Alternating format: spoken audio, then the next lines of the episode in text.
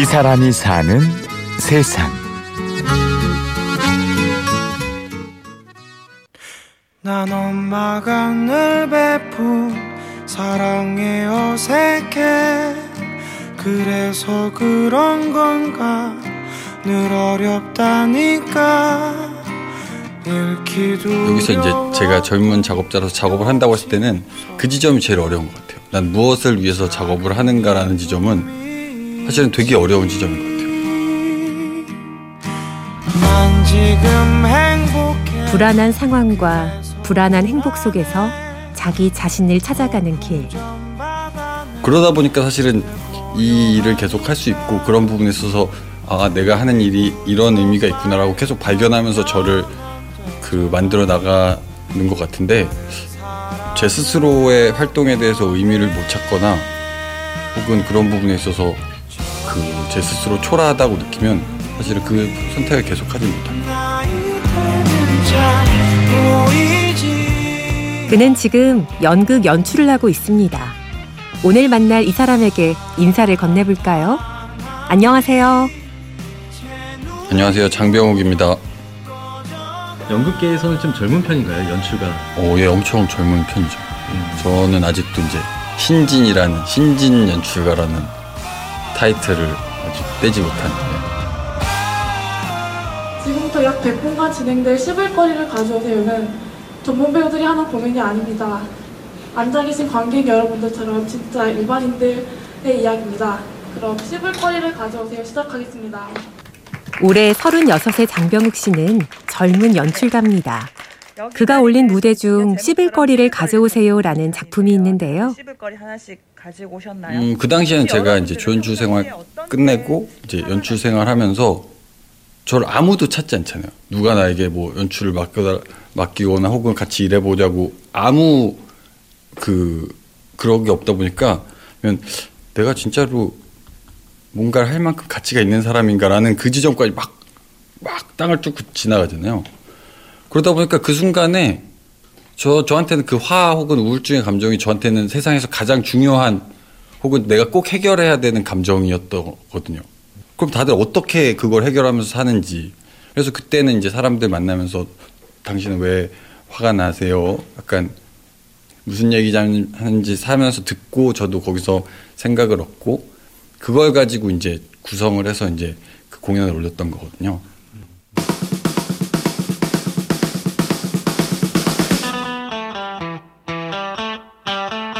사람과 사람 사이를 헤집고 다니며 만난 다양한 고민과 해결 방법들. 세상의 진짜 이야기를 듣고 무대를 만든 젊은 연출가의 신선한 시도였지요. 사실은 이제 아까 그 임현주 아나운서가 얘기한 대로 새롭다 뭐 그런 부분에 대해서는 되게 욕도 많이 먹어요. 이거는 관객 가지고 장난하는 거나 싫어. 라고 하는 분들도 있, 많아요. 어, 되게 그래요. 막 진짜 여기 상처에 이렇게 쫙 넣고 막 소금을 이렇게 막 뿌리는 것 같아요. 근데 사실은 저는 그런 아이디어들은 제가 너무 좋아하거든요. 전기공학을 전공하기 위해 들어간 대학. 그곳에서 지금껏 느껴보지 않은 생경함을 알려준 지점이 동아리 연극무대였습니다. 그 이후로 장병욱 씨의 마음은 송두리째 연극이었습니다. 제가 받는 돈이 얼마인지 그래서 그 내 친구가 지금 벌고 있는 돈이 얼마인지 그 숫자로 되게 명확하게 알잖아요.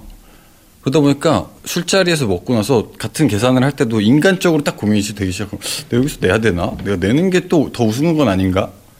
돈 몇만 원을 내고 그런 초라한 지점에서 약간 움츠려드는 그 지점이 그냥 딱 나를 보게 되는 것 같아요. 야, 네가 이런 거를 계속 곱씹으면서도 네가 하고 싶은 일 하고 할 수 있을 것 같아? 라고 사실은 그런 순간에 이렇게 느꼈던 것 같아요. 그 초라한 순간에서 다시 초라한 선택을 하고 싶지 않아 거리로 나가 사람을 만납니다. 이 생활 하시면서 이렇게 이런 건 좀 열받는데 이런 건 좀 아니지. 이건 우리 룰에 어긋나지 뭐 그런 거 진짜 좀 짜증나는 일이나 그런 거 없어요. 그런 게 있어. 그런 게 있었으면 이렇게 사냐고. 저는 이 이쪽에서 이런 작업을 하면서 진심으로 딱 그거는 처음 본 것 같아요. 딱그 직시한다고 하잖아요. 나 내가 나를 대면 대면하는 되게 유일한 경험들을 내 작품을 딱 보면서 하는 것 같아요. 그게 제가 진짜 저답게 사는 방법이라는 생각도 들거든요. 예전으로 돌아가 살면서 되게 제 나름의 방식으로 좀 이해하고 싶고 그 안에서 제 선택으로 뭔가를 만들어갈 수 있는 세상인 것 같아요. 네, 그랬으면 좋겠고. 날이 차오르면 그리고 그런 세상에 살고 싶다는 그의 바람은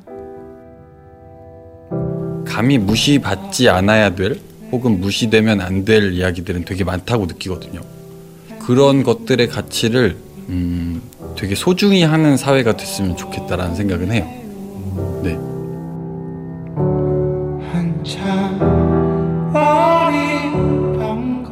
이 사람이 사는 세상. 오늘은 진짜 나답게 사는 순간을 만드는 사람, 젊은 연극 연출가 장병욱 씨의 이야기였습니다. 지금까지 취재 구성의 신성훈, 내레이션의 저는 임현주였습니다. 고맙습니다.